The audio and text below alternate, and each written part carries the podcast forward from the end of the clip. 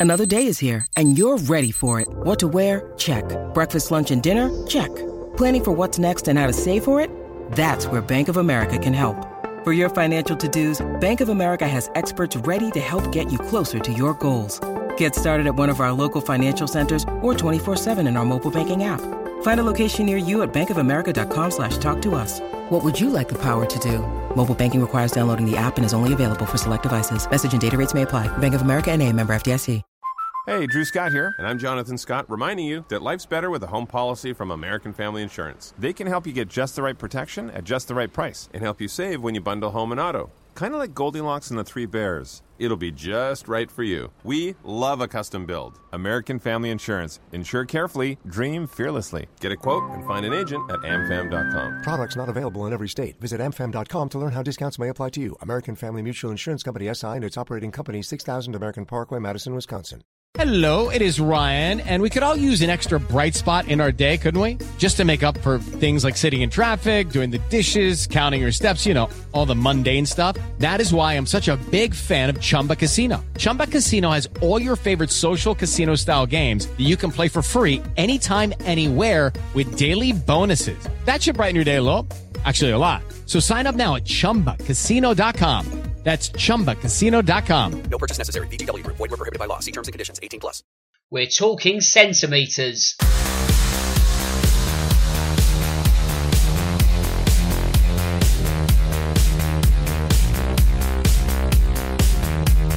Hello and welcome to episode 42. Yes, if you're marking your scorecards now, that's 40 plus 2 of the Real Football Cast. I'm your host, Dan Tracy, and in the next 60 minutes, we'll be dissecting all the hot topics in football. As per usual, we'll be discussing what has been going on in the Premier League over the past few days. While in addition to that, there are also some off pitch activities that have caught our eye, and they'll be getting our attention in the next hour. It's time for another afternoon recording, and after doing some scouting work for me last week, Karl is firmly back in the saddle. So, Karl, how have you been, mate? Yeah, really good, man. I'm looking forward to this one. We've got some really good uh, topics to discuss, so uh, can't wait to get going. We certainly have. So before we do all that, I best do some social media bits first, otherwise we'll be talking to the abyss once more. So first, you want to get in touch with me, you can. That's on Twitter at Dan Tracy 1983. Anything show related, send it my way. You can find me via iTunes by searching for Real Football Cast, and if you use that platform, don't forget to subscribe so you don't miss a single episode. And if you're not a fan of all things Apple, you can also find me on SoundCloud and Acast. While the easiest way to find all the links is by going to realfootballcast.com. As you should know by now, Real Football Cast is sponsored by Loserpool. And what is Loserpool, I hear you ask? It's the company behind the new game, Last Man Standing, one which is free to enter. If this has grabbed your interest, then be sure to visit loserpool.com and create an account. The odds of winning are great, they're even better if you sign up. Right then, it's time to go live. And where should we go first? Let's go to the Championship for a change. Not only because two teams have been promoted out of it, more on that shortly. But first up, Carl, we have to go to Elland Road and some incredible scenes between Leeds and Aston Villa. So, on the basis of what went on, is it fair to say that Leeds got it incredibly wrong on the pitch, but at least Marcelo Bielsa sort of atoned for that issue off it? It's nothing short of bizarre, really, because when you consider that Adomah finally walked the ball into the net, the Leeds captain didn't even want that to happen, did he? He sort of did his very best to sort of boot it away. Finally, it went in, parity restored, but drama outspilling everywhere. Yeah, I suppose this is one of those really weird instances, Dan, isn't it? Where you kind of say, like, you know, I suppose the only rule really is, isn't it, is that the referee only stops play if it's a head injury. Um, so I suppose, you know, some of the Leeds players could look around and say, well, it wasn't a head injury. You know, the guy's just gone down. You know, we wait till the referee stops the game before we, you know, we need to stop play and give the ball up, um, and the referee never blew his whistle. So we've seen it happen before where teams have kind of looked to try and play on, but then you kind of know that morally you get to a certain point where you go, no, actually, let's put this ball out and let this guy get some treatment. Um, but this time, obviously, Leeds, you know, and the the guy who stuck it away thought, no, I'm not having that. I'm literally going to go all the way, um, and I'm going to put this ball in. Um, but yeah, you know, you have to sit there and say, but they they should have put the ball out, especially when you consider that not long before that, Villa had put the ball out for one of their guys to get some treatment. So nowadays it is the done thing, isn't it? You know, if you see someone down on the floor that looks like they've got a or could possibly have a serious injury, you you stick the ball out and you let the guy get some treatment. Um, but like as you say, completely bizarre scenes because never really seen anything like that before, um, and the chaos that it caused, um, and then obviously you've got the you know all the ruckus that goes on after that. Um, but yeah, I think as, as you rightly said, Leeds kind of got it wrong on the pitch, but then at least you know Bielsa kind of did what he should have done, and you know ordered to let them Villa score, um, and that was the right move in theory. You know, it just resets the game, puts everything right. No one's feeling hard done by, and it just shows there's some sportsmanship left in in the game as such. The only thing I can liken it to is um, Arsenal Sheffield United from about 20 years ago when the Gunners scored in a similar situation and then Arsene Wenger offered to play the cup game again, didn't he? Um, can you think of any other scenarios? I honestly can't think of anything more. I mean, I'm sure it's happened, but nothing of no. that sort of top level nature. Yeah, as you say, normally you, you we've seen instances before, haven't we, where you kind of see someone go down towards the end of a game where it's clear they're kind of play acting just to try and get the other team to put the ball out. Um, and we've seen a few teams try to play on and stuff like that, but nothing, as you say, nothing along these lines apart from that Sheffield United Arsenal game, um, where quite rightly there at that point, you know, Sheffield United were furious. Um, but I guess you know some people with your hard line there would say, well, you play to the whistle, and if the whistle doesn't go, you fully concentrate. But I think overall, thankfully, at the end of it, in terms of on the pitch, we got it. They got it all right between them. Um, you know, they allowed Villa to go up the other end and stick it in an empty net, which was good. You know, as you say, the Leeds captain certainly wasn't having none of that, was he? You know, he really was uh, adamant that he didn't want that to happen. Um, but even his own teammates kind of turned against him in that point. Um, but then obviously you've still got the shameful scenes uh, with the red card, which you know that that that kind of thing is something that massively needs to be stamped out of the game. Well, of course. I mean, Bamford's clutches the, the ground with a sort of, you know, a flailing arm which never really touches him at all. You've got El Ghazi, who's going to be, as it stands, suspended for three matches, so he misses Villa's playoff um, campaign. In, unless they get to the final, that is. So you would have thought that'd be rescinded after the madness that ensued before it. But yeah, I mean, that could have gone Leeds' favour. You know, 10 men against 11, Leeds get a winner, and then you think, well, if it weren't for the fact that that happened beforehand, you know, that could have been, would have been a, a, huge advantage to them. So I think the fact it ended in a draw just about stopped it from really boiling up because it was just about simmering. But I think you know, um, bizarre scenes, and thankfully we don't see them all that often. I think that's probably why it made it stand out so much. But talking of Sheffield United, that draw between Leeds and Villa means that the Blades have been promoted to the Premier League. Now it's crystal ball time, and obviously results will dictate what happens to Chris Wilder next season. But does he find himself in the position that so many managers have before that a club chairman will have a very short memory if the um, United team don't get off to a good start? Because it's really a case of what you've done for me lately. And if United don't sort of hit the ground running, then it's, well, thanks for your work, but off you go.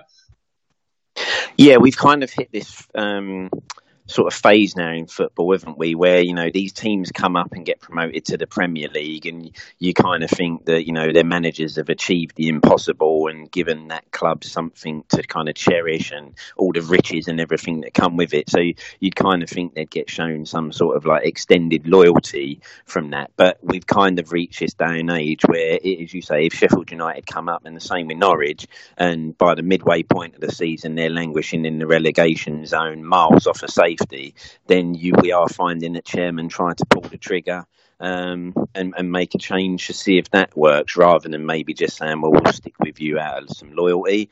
Um, we know you can get us up from the division below, so maybe you know it's just this is one step too far for us right now with our resources. But I think we just are entering that modern era where, you know, if it doesn't start working down there, then the chairman will feel he's got ambitions for the club, and it might be that someone else has to take over, and then they might feel they can look for a bigger name to push the club forward. But you know, if if you are Sheffield United and Norwich, you should really now be looking to build a future based on what these managers have achieved. And if it means you might have to go back down again with the same manager, um, then to me, I think it just makes sense to do that. You know, it worked for Burnley, isn't it? You know, with Dyche, they've stuck with him, and and you can see how that's benefiting them now. So that let's hope these guys get a fair crack at a whip, and you know, it does sort of show you some kind of loyalty for bringing those teams back up because that is one hard hard division to get out of. That's for sure. Yeah, I mean, it's a shame that we're in that sort of position that we find ourselves in as you know football connoisseurs. Is the fact that you know it's almost you may as well get a club chairman shake Chris Wilder's hands now and say thanks, but we're going to go in a new direction for next season because we feel that someone might be more suited to keeping us up. I mean, I'm not condoning that, but you're almost at that position. It's you get this sort of three month tryout in the top flight. And like you say, if it's not working, off you go. You take Cardiff and Fulham as two different examples this season. Fulham, they've gone through, well, they're at manager number three now, but they've been sort of hopeless all season. I think the fact that Cardiff have not really been disgraceful at any point, they've always been sort of hovering either side of 17th, 18th. That's been the thing that's kept Neil Warnock in a job. So if, like Norwich or Sheffield United do that similar kind of thing, can you sort of envision them being sort of kept on and at least allow them to sort of see that battle through to the end of the season? I, would like to think so, wouldn't you? You know, I think it's about time. You know, if, if, you're those managers of those clubs and you've achieved what you have now, then I think it's only right you get to see that um, process through, um, because obviously they're going to be going in without the real resources to mix it with most of the teams in the Premier League. And as we know, the Premier League is a massive step up from the Championship. We've seen it with the teams that have come up.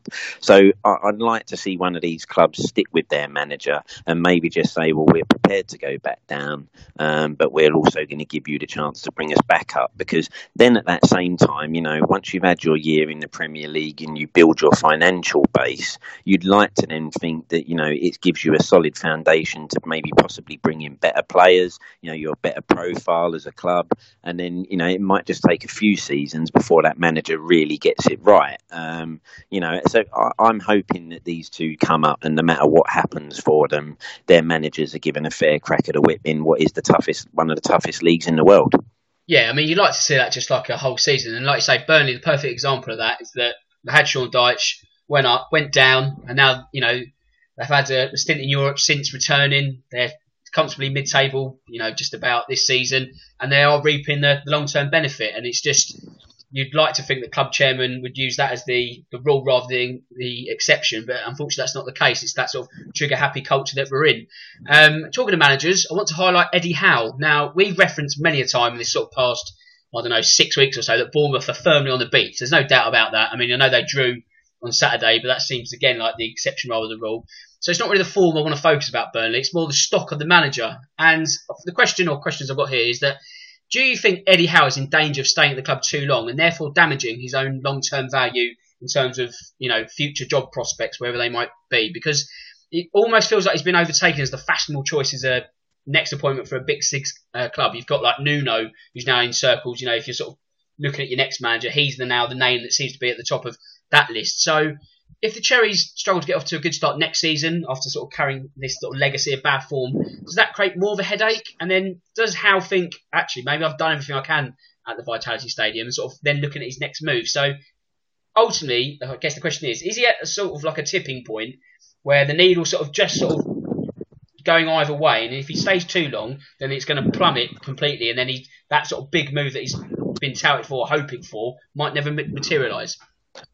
Yeah, I do kind of see where you're coming from because I think as well at the same time with Eddie Howe, you, you do reach a point where you then have to say, you know, we need to see what he can do possibly with a club with more resources, don't we? You know, to really actually know what this man can actually do. You know, is he this manager that if he's given the right club with the right resources, suddenly you're finding that you've got the possible next England manager or future England manager in waiting? Um, or could it be that he gets a club with more resources and actually struggles with the kind of um, expectation and everything that's put on him, and suddenly you realise, well, actually, you know, Eddie Howe is kind of Eddie Howe's level is a kind of Bournemouth club, you know, maybe lower prem championship manager. So I am I do agree with you there, Dan, to a degree. I think there's coming to a point in his career where he needs to possibly now think I need to step up to that next level and prove what I can do.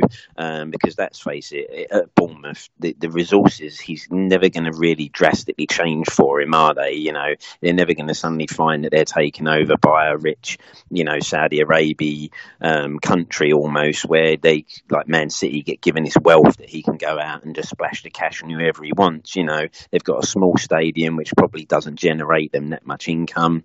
They're they're probably a club that are just looking for Premier League survival most seasons, and maybe their their aim will be what Burnley've done, where they push the top six one year and maybe get a Europa League and possibly pick up a League Cup or FA Cup. Um, but the reality is, they probably know they're never going to have the resources and the backing to go for serious honours. Um, and and Eddie Howe at some point is going to have to say, you know, I can only do what I can do with these resources, and now I want to test myself at the highest level. And I'm like you, I don't think any, you know, I think judgment is being held off on him until we actually really see what he can do if he's given a club with some better resources. You know, if he was to take over, say, an Everton or a Newcastle, possibly um, a club like that, and that sort of reputation, where you're then saying, right, here's the expectation, what can you achieve? Um, and I don't think until we see that from him, we'll really know whether you know the great reputation of him possibly being a brilliant young English manager, or is he just no, sorry there was a lot of hype, but actually behind it there wasn't a lot of substance. So I'm like you, Dan. I, do, I would agree. I do think the time is coming where Eddie will need to look at what his next move is and possibly trying to show what he can really bring. Because you know, if he's going to be touted for these big six jobs, maybe even the England job, do you get the feeling he needs another job in between? Like, there's no way he could go from Bournemouth to Chelsea or Bournemouth to Tottenham, for example, or Bournemouth to England. He needs to go from Bournemouth to Everton, Bournemouth to Newcastle. Show what he can do there, and then it opens up the real opportunities. Is that a fair statement? Yeah, I think so because I think right now what's probably putting off a lot of those, you know, say a big club like a Chelsea or an Arsenal when the manager position becomes available is the fact that Eddie Howe hasn't even probably really taken what they would consider a medium-sized club and had some success. You know, so the, the worry there is, well, can he do it at a club of our size? So, like as you say, I think quite rightly, people will constantly hold off you know employing him in those big jobs because they actually want to see what he can achieve with you know a medium level of expectation compared to what those jobs are going to put you under you know because they'll put you under the microscope those jobs massively you know. Bournemouth you know no disrespect to them kind of go under the radar most weeks um, but that won't happen when you take over a club like Arsenal or Chelsea. You know, you'll be fully in the spotlight, and you know everyone will be waiting on your your last breath to see what's happening, and you know the controversy or that that comes from it. So he does need to look at this, but you kind of sort of wonder at the moment. I don't see any of those jobs that he'd probably need opening up even for next season. So yeah, it's a real interesting time I think in his career. You know, he's coming to a real crossroads. Okay, we've spoken about managers enough, so let's talk action. And first up, we'll go to top, uh, Turf Moor. Sorry, Cole. Once again, we're going to be talking centimetres and the fact that they could be deciding the destination of the Premier League trophy. So, if you're a Man City fan, it's probably a case at the moment of hate VAR, love GLT. Yeah, I mean, it, it, this could be really strange, couldn't it? Because the title could possibly be won, couldn't it, by a you know VAR goal or a VAR no goal? Because when you look at the kind of you know distance that those balls one's not over the line and one is then that title race is going to come down to centimeters isn't it and inches as you say um, and you know, we all know now. I think if Liverpool, if that ball goes over the line at Man City and Liverpool go on to win that game, then the title probably would be as good as done right now. Um, so it, it, you know, that was real tense moment if you're a City fan because the longer that game was going on, the more you kind of you know started getting this feeling that this could be the one slip up that everyone's been expecting one to make. Um, but you certainly wouldn't have thought it would come for Man City at Burnley, but they were holding on and it was looking tight and time was ticking away.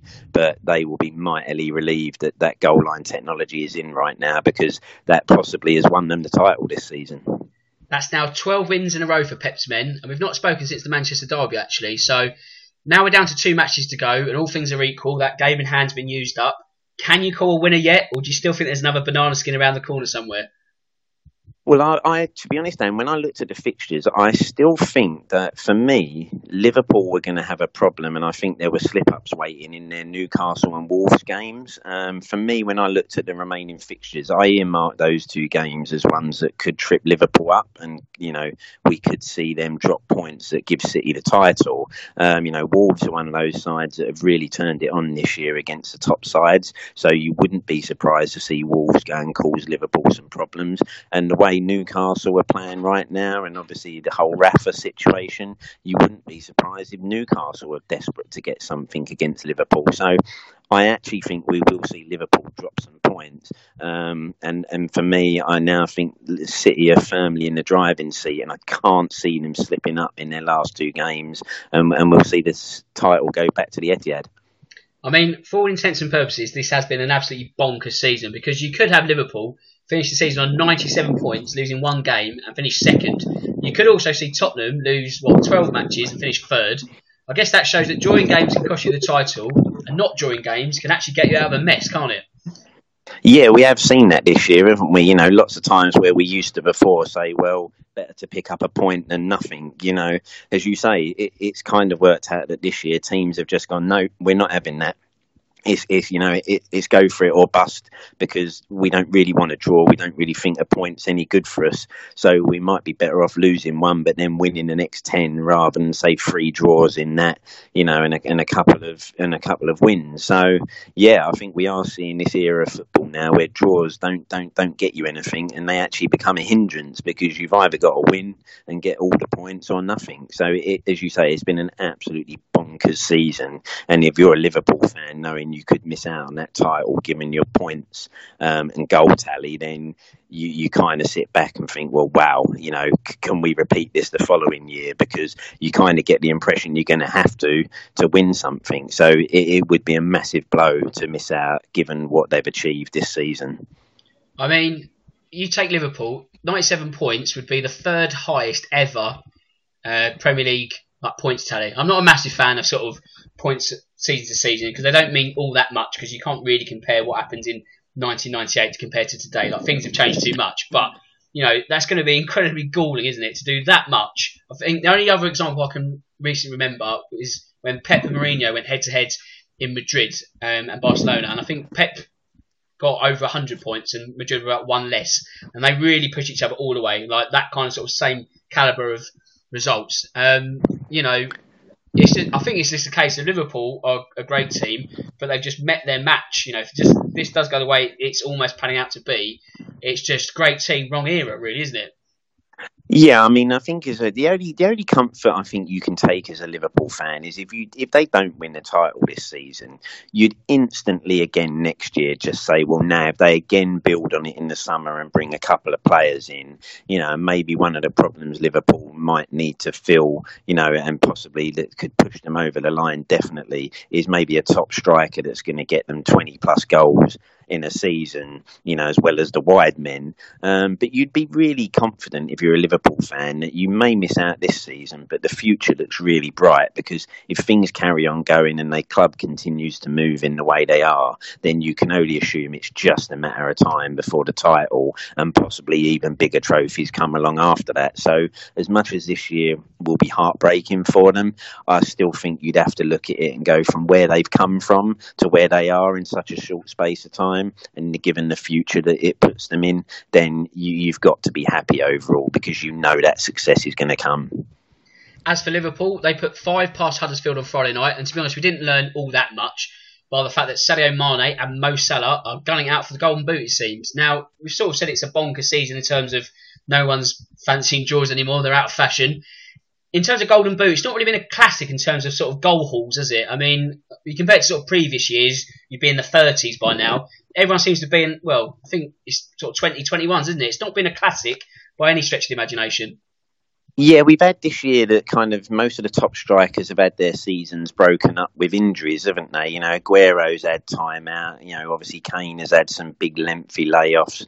Um, you know, and as you say, there's no, no, not really been one real striker that's kind of put his name on this golden boot this year and said, right, that's mine. And if you want to beat me, you're going to have to be scoring over 25 goals this season to get it. Um, maybe that's a come, you know, a come down from the World Cup or something. You know, where this year players have got that that little bit more fatigue. You know, those top strikers who were at the World Cup, um, and obviously, say some injuries have taken its toll. Um, but as you say, it's not been a glorious year for the, the Golden Boot race, and it's not been as keenly fought out um, as, as you kind of it has been over previous seasons. Um, but I, I, kind of think you know that normally only happens every now and then, and probably next season we'll see a you know when people like Kane and Aguero fit for longer spells, we'll see a real interesting goal scoring boot come come back again. But as you say, it's been a been a strange season, but one broken up by injuries for I think the key men that you would have expected to win it. Yeah, actually, I guess that's a fair point in terms of injuries. You need to look at the context of the matches they're playing because if players are sort of fit and they're not missing any games, then they've got more opportunity to get towards sort of 30 and such. I might actually, off recording, look into that a bit more. That gives you an idea. Good work, Cole. Um, in terms of Huddersfield, I guess they've almost got to be commended for their near suicidal tactics on Friday. Like they're up for it, they, you know, they were, were going to have a go, but they had a go and they were one down within a minute. And although every game seems to be, well, it is a free hit since the relegation, is there a danger that this rot of results they're going through at the moment then carries through into the championship? Because you know it's very hard to sort of say, right, we've been getting battered all season, and then just because we're in the championship, you flick this switch and everything's fine. Like surely there's going to be some sort of legacy that happens, you know, when they kick off again in August.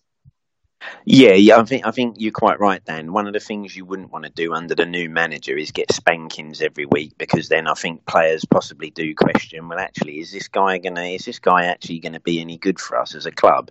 Um, whereas if they were finishing the season by you know maybe losing, but by the odd goal here and there against some good sides, you'd kind of think, well, this guy looks like he's possibly getting it together with that team, and they're putting in some decent performances. So as you say, I don't think even as much as we know their fate now and we know what's coming, I don't think you want to be on the endings of those spankings too often and, and really looking a bit of a shower because I just think players possibly then start to doubt the manager. Um, and as you say, it's not as easy just to suddenly go, oh, well, yeah, we're not bothering now, but all of a sudden in a few more months' time, we'll, we'll start to put it all together again and we'll start to go and make a serious crack at this championship because, you know, as much as the quality might not be as good, that is a hard league and one that you want to go into with a bit of momentum and a bit of confidence. And, and as you say, get, getting on the wrong end of some real hammerings isn't going to give you that defensively. Um, and the mindset could just be starting to wonder whether the guy you've employed can do what he needs to to get you out of the toughest league going. So, yeah, I, I think they'd want to put in some more solid performances than what they have been. I mean, take Fulham as the um, the other example, like you just sort of said, you know, they're also relegated, but they're winning matches, and there must be an air of confidence that if Scott Parker does get given the job full time, then they'll sort of, you know, have a better launch pad to then go back up. You sort of think, okay, well, you know, he's he's finding his feet, he's getting results. There's an almost, you know, after such a murky sort of start, well, two thirds of the season, there's a little a little bit more light at um, sorry at Fulham compared to Huddersfield yeah, as you say, it just it, it gives you that feeling, doesn't it? A good feeling around the club that you're starting to see some performances and what could be a squad and players starting to gel. The manager starting to have his influence, and obviously, you know, th- those results are telling you that the players must kind of like what the manager's doing and like the way they're training and things like that. So it's all about momentum, isn't it? And if, if you finish strongly, at least, even if you're still relegated, but you finish the season strongly and put in some good performances then you go into the new season feeling a little bit more confident that, well, actually, you know, we've played up above with a higher quality, so now we can do it here. So, yeah, as you say, it is all about ending and momentum. And right now, Scott Parker looks like he's building some momentum and building a team that if it carries on and he doesn't lose too many, then, you know, they could possibly have a good crack at getting straight back up again. Okay, then the top four race, and no one wants to win it. I'll spare the details of Spurs West Ham as me and Karl are going to reconvene later in the week and uh, run through that on the eSpurs podcast and the small matter of a Champions League semi-final against Ajax. So keep your eyes and ears out for that. But let's go to the other North London outfit, Arsenal, and the fact they've had an awful what ten days or so, three straight league losses. I'm trying to say that without a smile. It's meant they've not only lost form at the worst time, but they failed to take advantage of all the fellow mishaps around them. So if we spoke about all three losses, yeah. we'd be here all day, wouldn't we, Karl? So let's focus on the Leicester game. Um, Arsenal fans will no doubt point to the fact that they were down to 10 men for the majority of the game. The thing that stood out for me was the second goal they conceded. Shades of last season, uh, Carabao Cup final, with that long punt downfield. So why on earth is a top level club like that getting caught out in such a basic amateur level? Like, how on earth is a ball sailing from one end of the pitch to another, and Jamie Vardy not only headering it off the bar and having an aged and then nesting it home. Just such a catalogue of errors. Like, what is going wrong at the Arsenal? Yeah, I think this has been Arsenal's Achilles heel for a long while now, isn't it? Defensively, um, and obviously in that sort of midfield, looking for that kind of leader and and centre mid that breaks play up. Because you know, attacking wise, they've always had good players, and they can always, you know, if they're all firing, take any team apart um, in the attacking third. But they just have been let down um, defensively. You know, there's big questions question marks over the centre backs and full backs there. Um, big question marks over Xhaka and whether he's the kind of central, you know, destroyer type of midfielder that they need.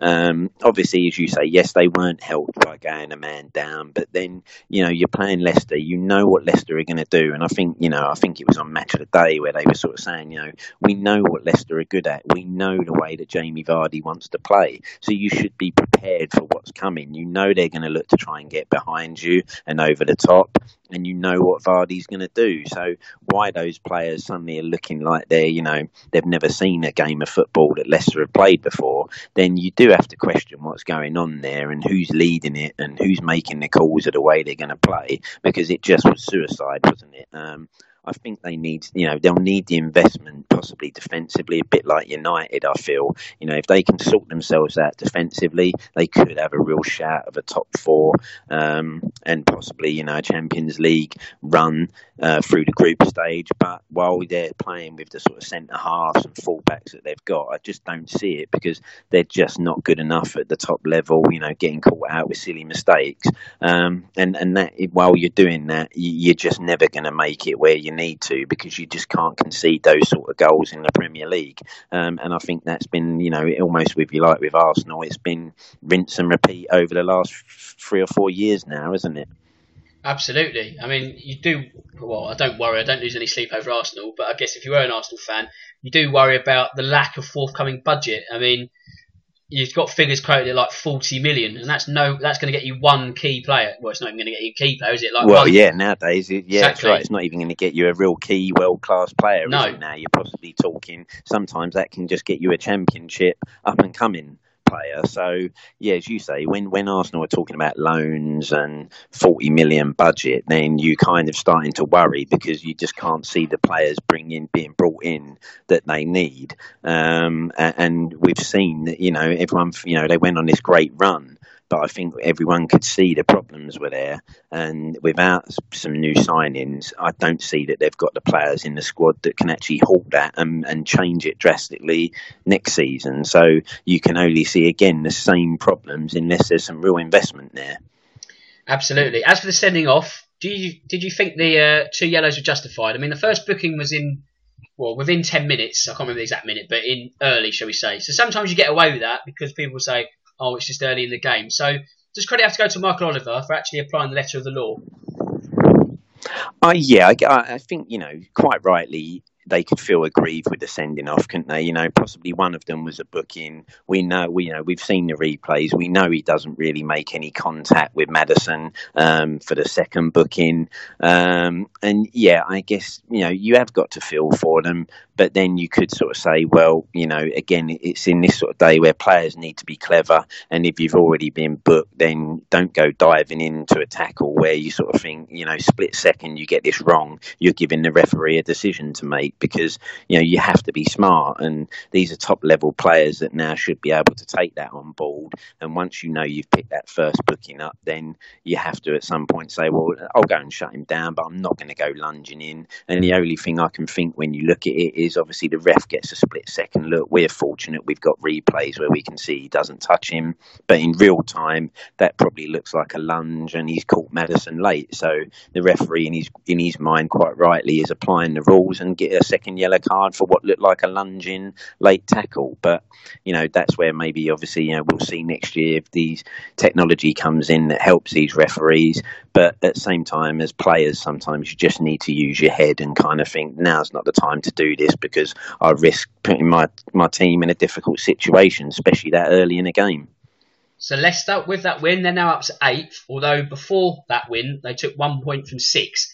So overall, it's pretty much dented their seventh place hopes, looking probably unlikely now. That said, it's almost as if their pre-season preparations are underway. You know, they're flying. Do you get the feeling they're going to be hitting the ground running next time around? Yeah, there, you do kind of get that feeling, don't you, Dan? You know, Brendan Rodgers has gone in there and he, he's having a great finish, and they're, you know, some key players are looking like they've come back alive again for them.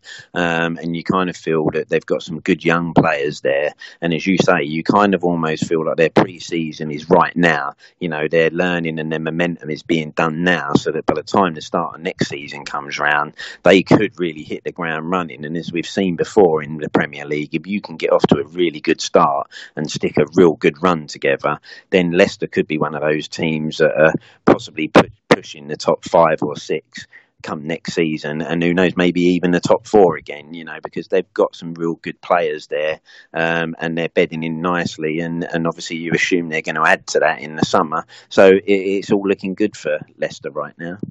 Yeah, I think they'll be in with a real shout of European football next season. I think you know, like I say, no reason why they can't be top six if Arsenal's sort of downward spiral continues due to a lack of investment. Then it sort of blows that part of it wide open. So you just don't know, do you?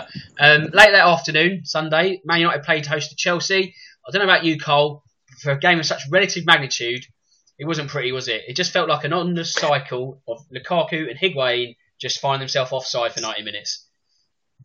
Yeah, I mean there, there was some dreadful play there by those two strikers, wasn't there? You know, and I think and these are world class strikers in you know for the terminology. Yeah, right. I mean, awful, really. Yeah, as you say, you know, when you consider how long Higuain's been around and what level he's played at, and Lukaku hasn't exactly played for some poor teams, has he? So when you got two strikers who just don't seem to be doing the basics by looking along the line and time in the run, then that just kind of sums up both those teams' season, really, doesn't it? You know, real hit and miss, sloppy, lazy, um, and you kind of get the impression. I think both teams now are just, you know, can't wait for the end of the season because I think they've all got internal issues that they really need to get sorted and that are holding them back possibly. Uh, and yeah, I'm like you, Dan. You know, you was kind of watching this so-called Super Sunday, thinking this is actually very underwhelming and a little bit boring right now. Um, and those teams will need to do massively better next season if they're going to try and push that top four um, or, or, even like the title race because there, there's a lot of work to be done. And, and if you're Chelsea and you're looking at what's coming with a transfer ban and possibly Hazard leaving, then next season, you know, I, I wouldn't be looking forward to next season if I was a Blues fan right now. Well, again, you know, just sort of reference Leicester. You know, they could be rubbing their hands with glee and sort of taking advantage of Chelsea's misery as well. Like it could be the season next season, where the top six as we know it, you know, the big six and all that, might actually be disrupted, which wouldn't necessarily be a bad thing. Of course, Wolves in the mix as well. We're big fans from a, you know a neutral point of view from Wolves. They're going to fancy their chances of cracking the glass ceiling. Everton again, so it might be sort of something that you know the status quo might be disrupted, which is good, you know, long term for the Premier League. But in terms of Sunday, if we go back to that, um, United did start brightly, obviously. Juan Mata with the goal against his former club.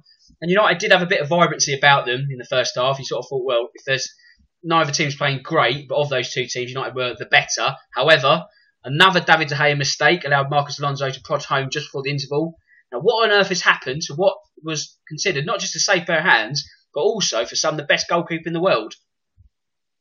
Yeah, I mean, it's really strange, isn't it, to try and put your finger on what's gone on there? Because at one point he was unbeatable. You know, we we know all too oh, well, yeah, don't exactly. we, Dan, don't from we that just... game at Wembley. You know, we, we, wish he'd had one of those nights now for us because he'd probably have thrown four in the way we battered them that night.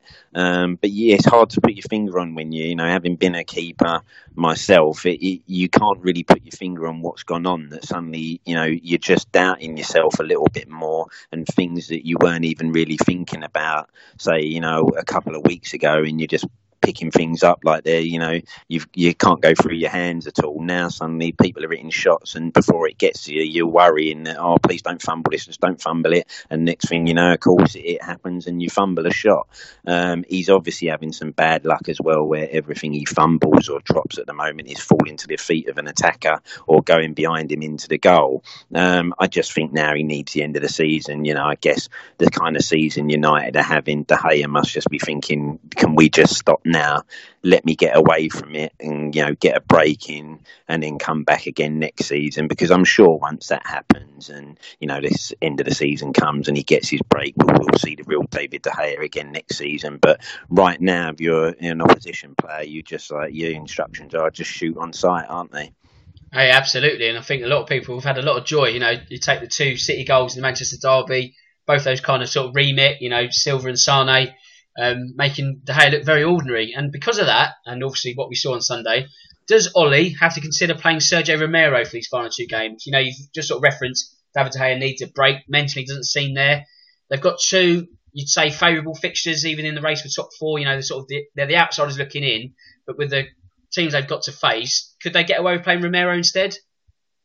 I think this is a hard one because I think I, I can't remember who said it, but they're kind of right. You, you don't what De Gea probably won't want to happen now is what feels like a real public hanging out to dry, and you're suddenly we're dropping this bloke because he's dropping clangers, you know, because United obviously need him for next season. So I think there is that thing that you don't want to now start dropping him and either like upset him or damage the confidence even more. I think for United, given De, De Gea's status, I think you just need to try and let him play through it and kind of get this out of his system because you, you can't really risk upsetting him and maybe wanting to make him sort of leave all of a sudden, or let's say denting that confidence even more, where you know publicly he's put out to yeah, this you know sorry you're making too many mistakes, you're off.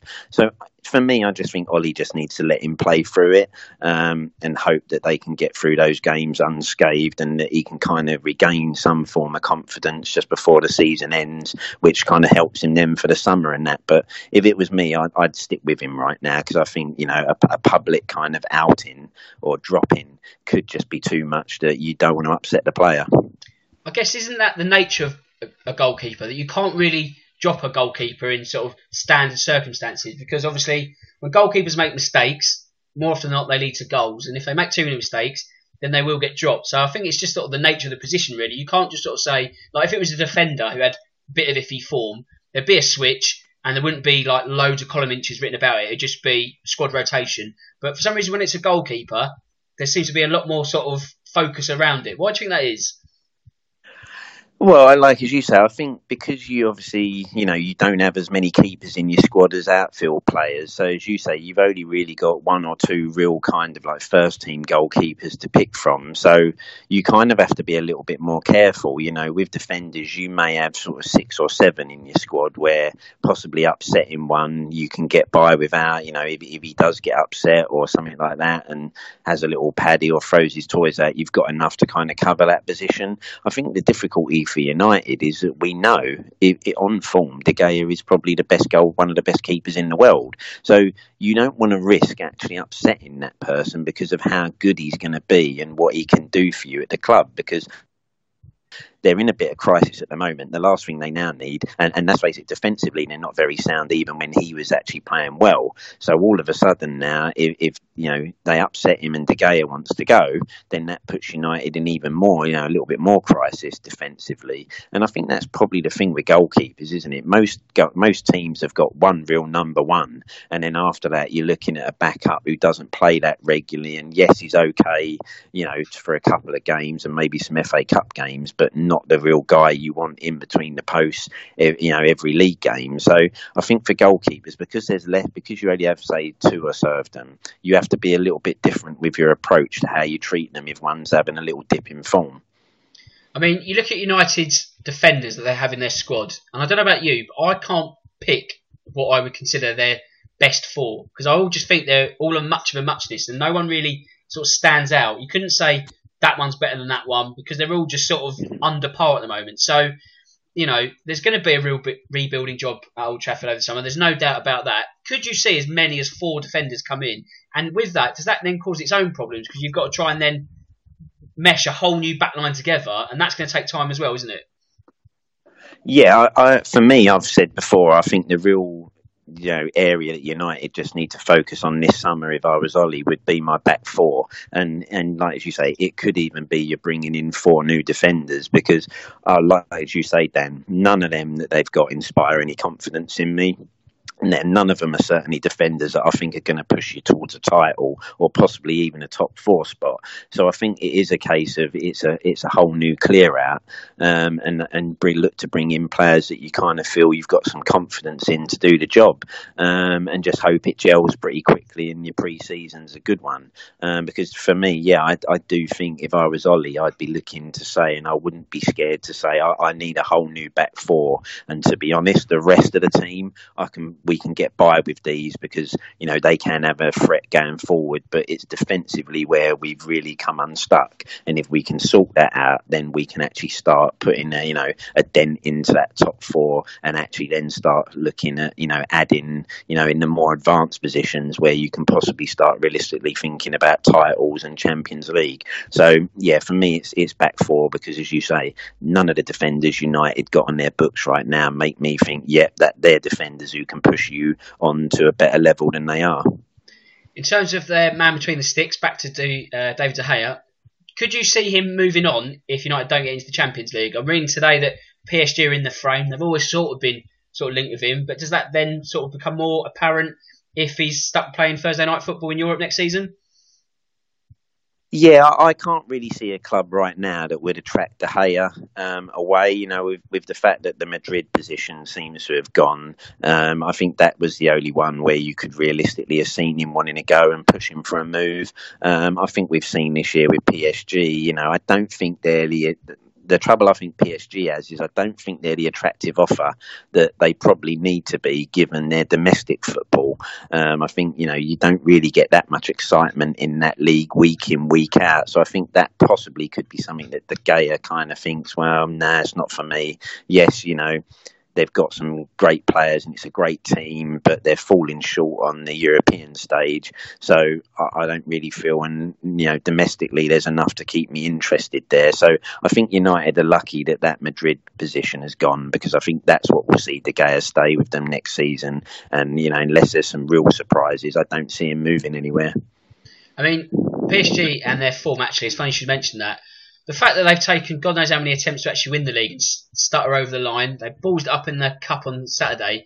Does this sort of show that I think we've referenced this before as well? That just sort of the mentality's not there, and when they're not playing in big games, it's just sort of like, well, you know, like so what, so be it. Do you know what I mean? Like, and also the fact they've had such a bad end to the season, could that be Thomas Tuchel's undoing, and they might look for someone else in the summer? Yeah, you kind of feel, don't you, that, that that's a club that, as we say, that's a club that's being put together because they want European success. And I think with those owners, they will be looking to get someone in who can do that. But as we've rightly said, and I think we discussed it last time we spoke about PSG, I think their real problem is their domestic level that they're playing up against each week in, week out, where they don't have a real challenge on a regular basis.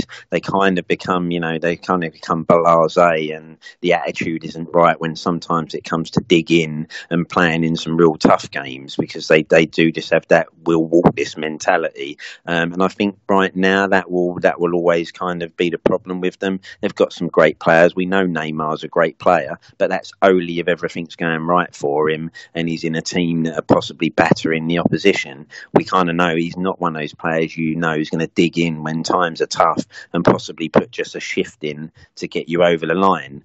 Um, and I think that will be their problem. And you could possibly see them losing someone like Mbappe soon to, you know, Barcelona or Real Madrid because one of them teams will come calling and that attraction of that domestic football, I think, will be too much. And, you know, I, I just think PSG might find themselves coming up short, you know, year after year in that Champions League because unfortunately their domestic game isn't enough to push them to that next level.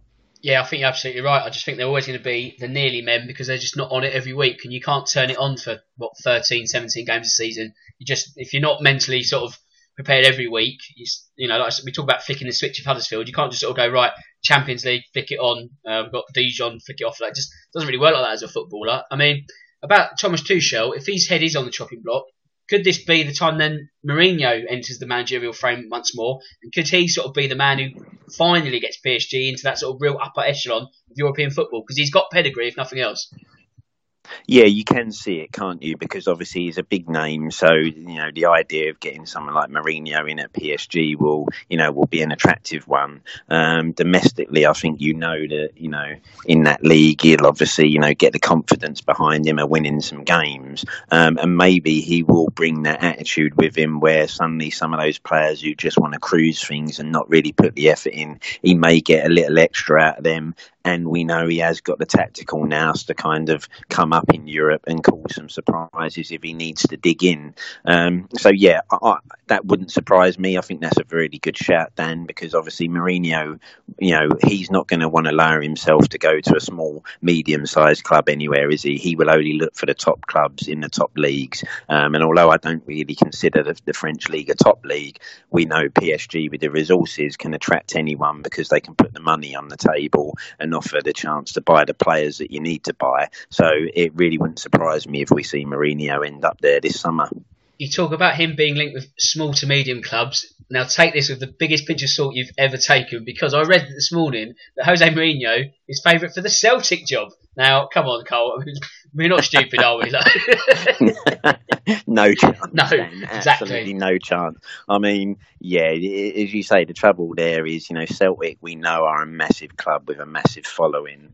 But unfortunately, they just don't have the, uh, say, the- again, a bit like PSG, really, they don't have the domestic football that I think would attract a manager like Mourinho, unfortunately, because the, the opposition is just not there to, to kind of get you going. And you know you're not really going to achieve anything in Europe because you're not going to get the budget to just bring everyone and anyone in. So, yeah, the, um, it, wishful thinking if you're a Celtic fan, I think. Yeah, we can officially debunk that rumour. So let's go back across the English Channel and uh, Cardiff. So their hopes of staying in the top flight. Um, Saturday, the one game they really needed to win, and on the basis of you know form and whatnot. Actually, the form's not great, but who needed it the most? It's fair to say they fluffed their lines against Fulham, didn't they? I mean, it's not impossible for them to stay up, but it's looking very unlikely for Neil Warnock's men right now.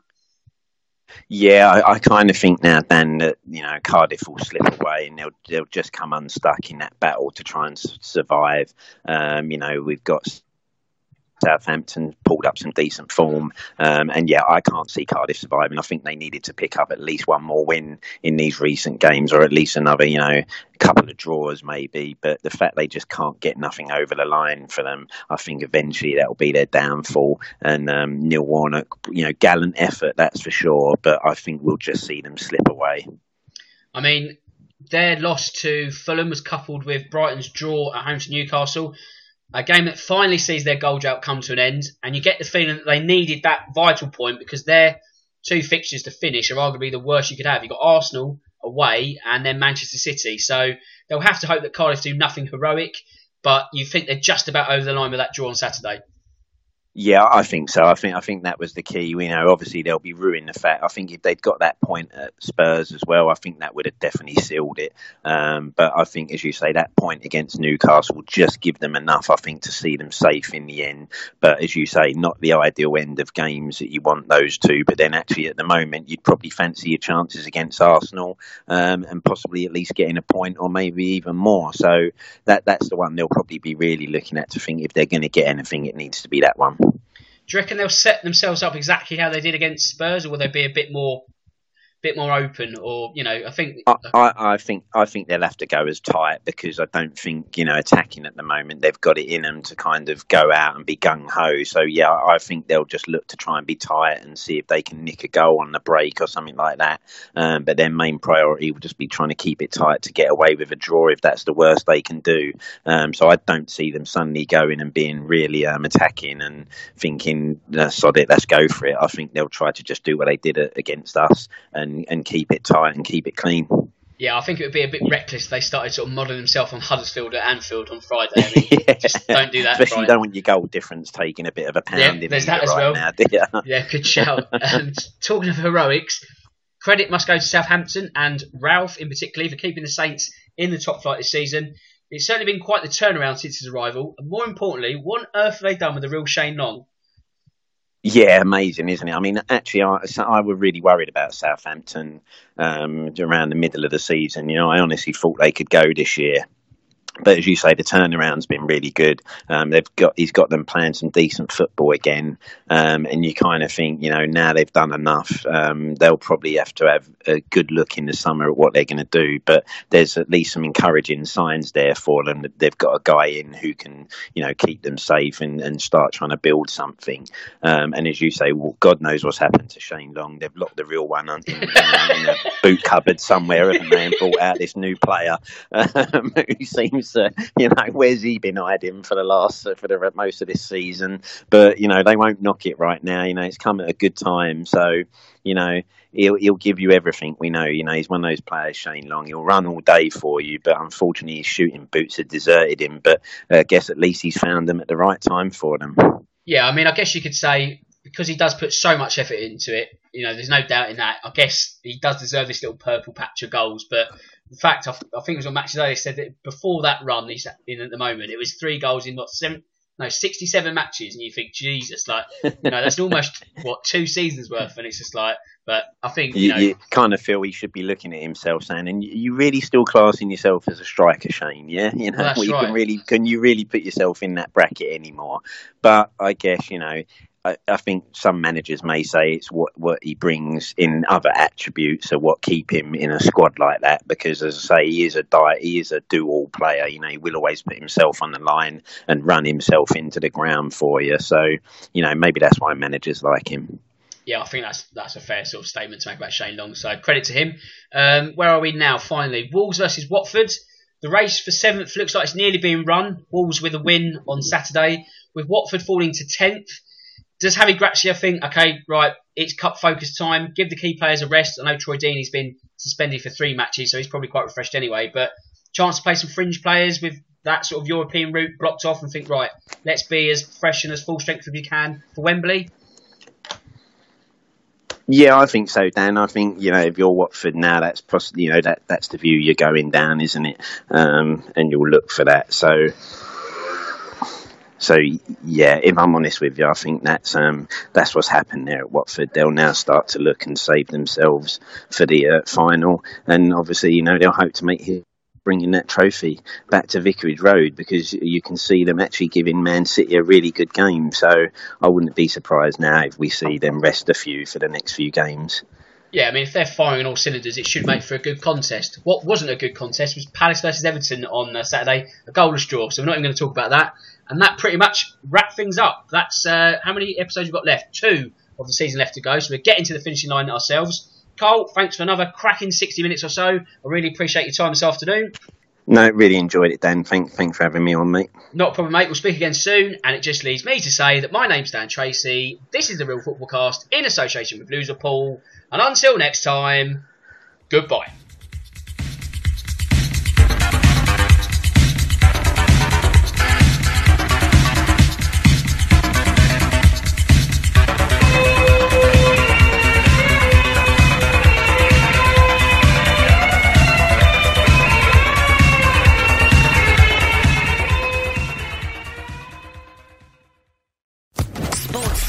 Podcast Network. With Lucky Land slots, you can get lucky just about anywhere. Dearly beloved, we are gathered here today to. Has anyone seen the bride and groom? Sorry, sorry, we're here. We were getting lucky in the limo and we lost track of time. No, Lucky Land Casino, with cash prizes that add up quicker than a guest registry. In that case, I pronounce you lucky. Play for free at LuckyLandSlots.com. Daily bonuses are waiting. No purchase necessary. Void where prohibited by law. 18 plus. Terms and conditions apply. See website for details.